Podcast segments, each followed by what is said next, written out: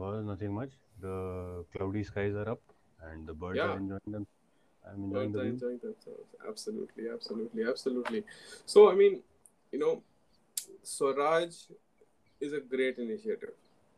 And I'll say that at the start of it. And we, you know, covered this journey as to how it started, and we spoke about, you know, Bhav.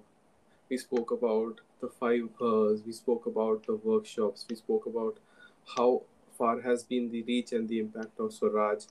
But I really want to ask you if you can give us an example, you know, which actually touches people's hearts right away as they're listening. An example for what exactly? Or, you know, for how language kind of, you know, plays a key role in, uh, you know, as you yesterday said, uh, that food and clothing give us direct access. But people Uh, have this question regarding language.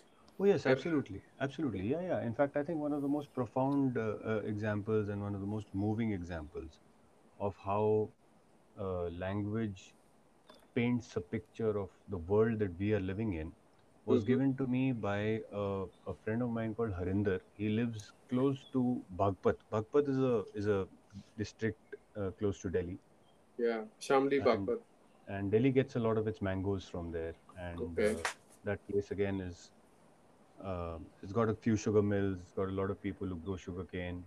Mm-hmm.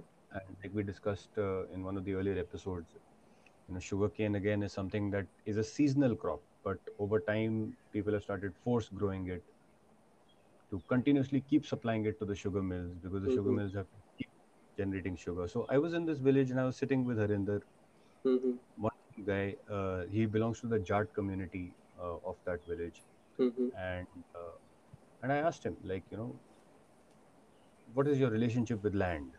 Mm. End of course मतलब मैं हिंदी में बात कर रहा था और मैंने उससे पूछा कि आपका क्या रिश्ता है ज़मीन से मिट्टी से Right. So and somehow the conversation was around you know people selling their land in the cities and as the city expands the farmers selling their land and moving out so he Right. said देखो जी हम लोग जाट हैं Right. हमारे लिए ये मिट्टी नहीं है ये ज़मीन नहीं है ये माँ है okay. सो इस साइड के जाटों में हम हमारे में एक कहावत होती है कि जहाँ पे हम लोग अगर हम ज़मीन बेचते भी हैं किसी की Mm-hmm. उतनी ही ज़मीन हम कहीं और जाके खरीद के उसको फिर फ़ार्मिंग में लगा देते हैं जैसे मान लो कोई गवर्नमेंट की स्कीम आई हमको Yeah. ज़बरदस्ती बेचनी ही पड़ गई ज़मीन Right. Now, I was very moved by that one word, and, and just for our uh, listeners who are not native uh, Hindi speakers, what he said to me in a single word was that this, for us, is the mother. Right. And that is a relationship that several communities across the world, Right. several small, uh, you know, um, how does one put it? Ethnographic communities across the world have that relationship with soil as the Right. original mother. Right. Now, there's one way, there's one thing of saying this, Right. and there's one thing of listening to it and saying, oh, yeah, what's the big deal? Yes. And the other thing is to feel it, Mm-hmm. to have the bhav Right. this is the mother, Right. and saying it with the bhav to the extent where you and I are willing to lay our lives down to protect that mother. Right. Which reminds me of, say, for example, the Chipko movement, right? Right. when Sundarlal Bahuguna's clarion call invited so many women to come and just hug the trees, Right. which again was based on a 300 year old hug the tree movement that happened to protect the Khejdi tree in Rajasthan. Yes. So, all that requires tremendous sense, strength of spirit and strength of character to actually follow through. Absolutely. And I think that one of the easiest giveaways Mm-hmm. of whether a person means it or not Mm-hmm. is the difference between this that will they stand by their word or will they just say okay oh that was just a matter of figure of speech you know. Metaphor. Right? it was a metaphor no no no no no no not to be taken seriously you can buy my land Yeah. right so so, so it, it's it's kind of like that that uh, that that's one of the most profound examples and why it was profound for me was because you and I are architects. Right. Now, it's very interesting that when we are taught architecture, we are not taught where is the land going to come from for you to build on. Yes. We are not taught that the only land that is now available slowly by slowly in places that are inhabitable by human beings is either farmland or forest land Yes. because the ones that are non-inhabitable where you can go and build is sand in the desert Yeah. or, or or maybe a swamp somewhere and and and the swamp now we have of course discovered ages back that a swamp is also an ecosystem like for example the wetlands of kolkata or the mangroves in bombay right yeah.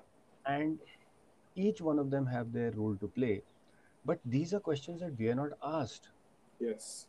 and these are questions that we are not told to ask either right Mhm. but if i have a background and and it, it this kind of raised this conflict in my mind कि अगर मैं जाट हूँ और मैं architecture सीख रहा हूँ so तो थोड़ा सा कंफ्यूजिंग नहीं हो जाएगा मेरे Right. दिमाग में because the value system that I have been brought up with and and I think this is a very important term that uh, the late great Dr. Pachauri had suggested to me he said Gaurav you are trying to propose a new value system but but for me it was quite clear I'm not trying to propose a new value system I'm just trying to reinstate faith in the existing value system Right. which already exists in the native communities and the people of uh, India and uh, a large parts of the rest of the world as well. Yes. Right. So, so this is one example. Another example that uh, was, uh, you know, crowd collected, so to speak, was from the students of the School of Planning and Architecture, who uh, did a seminar, a research uh, seminar, which kind of is based on research paper in the year 2019, where they discovered how native languages have so many different phenomena which are encapsulated in language that bridge the gap between nature and architecture Yes. Right so they were we took examples from 12 indian languages and we were very lucky because SPA again is a is a melting pot of so many different cultures Absolutely. right so uh, so we got we had tamil we had malayalam we had bengali we had bodhi Yes. we had uh, the language of um, this tribe from Sikkim, not the Bhutias, the Limbu tribe. So there was the Limbu dialect, right? And then from Arunachal Pradesh, and and we collected all this information, and we realized, for example, very very simply, in the villages in Tamil Nadu, there is a word for different types of water bodies in the Yes. village and they have very very strict functions so there is a separate water body for bathing a separate one for the animals to bathe in a separate Mhm. one for uh, irrigation of the crops and that is maintained in language Yes and houses you know raja singh the best the, the most interesting part was that houses are named with respect to proximity from various water bodies Right. तो जब हम बोल रहे थे ना कि context decide करता है कि मीनिंग क्या है वर्ड का it is the context Absolutely. That decides the meaning of the word in asian cultures we realize that it is the context that even decides where your house is located Yes. so your houses is your house is not like you know my house was h6 south extension part 1 or h20 or h50 no it wasn't like that it was the house behind the two ashoka trees uh, about 100 meters from the peepal tree uh, which is next to the and you know, even in Delhi, there are traditional words like this: lal kuan, khari bauli. absolutely correct in fact we are surrounded by these uh, terms Yeah. you know and and uh, over time of course they have also uh, uh, gotten distorted to some extent or or the actual physical phenomena has disappeared Yeah like Dhola Kuan. Now, if somebody says, Ki, Acha, Kuan ka hai? We're like, well. well. Absolutely. Right. So uh, yeah, so I think we are we are actually replete with uh, such examples, and I would invite uh, all our listeners uh, to share via recordings and via uh, via spoken comments of words like this and and you know there are several such words which are called untranslatables मतलब if you try to translate them in a mainstream language like english or um, uh, i haven't explored any other language per se because हम तो English में बात करते हैं तो सबसे ज़्यादा फेमिलियरिटी इंग्लिश से है but there are a lot of such words raja in fact i wanted to ask you yeah कि i'm sure you can come up with a couple of words um, that are untranslatable and i know one word which is which is which is the word that we use so often hai siapa now siapa cannot be translated into english it is it's literally a phenomena it's not a word you know what i mean it's Yeah. a full experience there is a bhav that goes with it there is a full body sensation Santok. that goes with it. Santok or Santosh, that is a word, is not translatable. Santosh is not translatable. Absolutely. In fact, Mhm. uh, uh, uh, a lot of in, uh, Western linguists, Mhm. starting from people like Benjamin Lee Whorf, who touched upon you know the idea that languages create worldviews. Uh, have have uh, alluded to Eastern and a lot of tribal rural languages Hmm. having such words, and some of them uh, have been captured very effectively by uh, this guy called James Schwartz, who said that uh, if you take any of these words like Anand, Nirvan, Yeah. uh, you know, you can't translate them into English very frankly because that experience, that emotion itself is is not translatable. You can't communicate that idea. Yeah. You know, Satchidanand and uh, so on and so forth. So yeah, so it's absolutely full. It's it's it's so full, uh, and and again, I, I think one of the most tactile uh, experiences that one can uh, share with our listeners today is the fact that in Indian languages and I believe in other Asian languages, we have 32 distinct words for relationships on the mother's side and 32 distinct words for relationship on the father's side. And anybody can Wikipedia this and they'll get it Yeah. uh, or if they just Google uh, names for relationships in Urdu, in Hindi, in Tamil, in Malayalam, and uh, even in the lesser known languages of India, you will get all those terms. Right. Again, untranslatable because if you try to translate it to a mainstream language, that is not Maternal aunt, maternal uncle. maternal aunt, maternal uncle, you know, paternal aunt, pater- no, not even uncle. Even if I say paternal grandparent, Hmm. but Yeah. for us it's not. It's dada dadi, right? Yeah. And then there's pardada you know so so there is an instant connect to all those languages and and what i find really exciting is that when a child is born into a society like that the child is instantly connected to 64 people Right.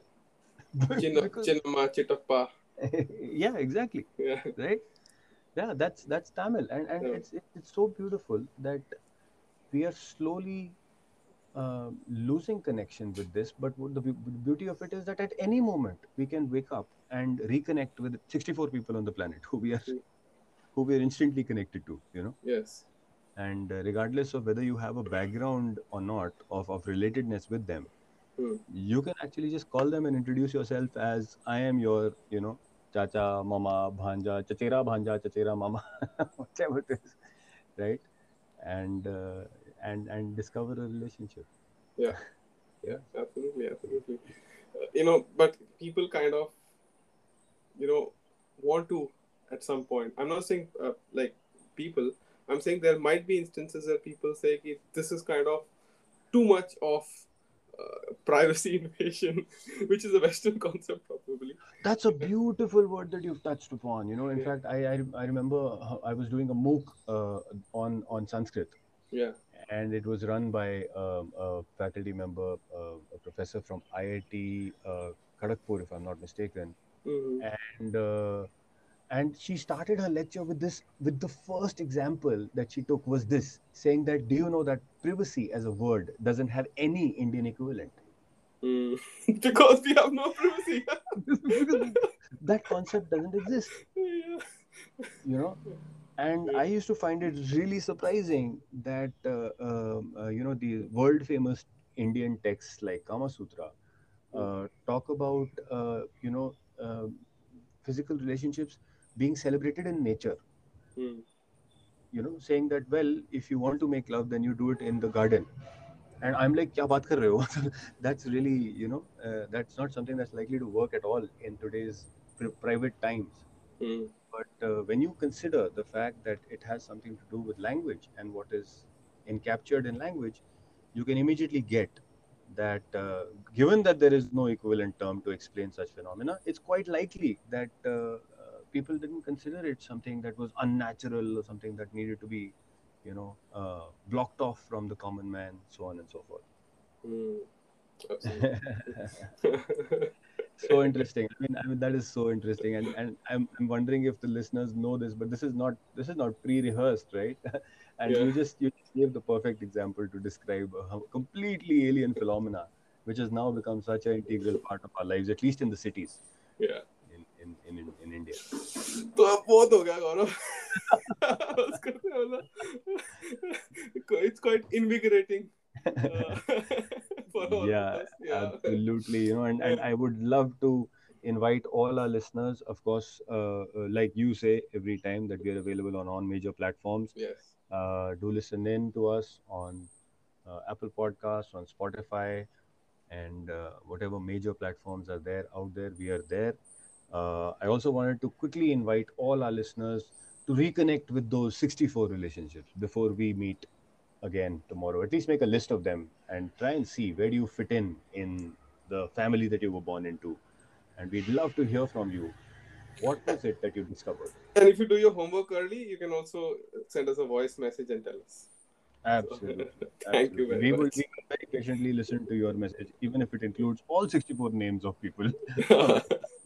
Absolutely. Okay then. So, see you guys tomorrow. See you guys.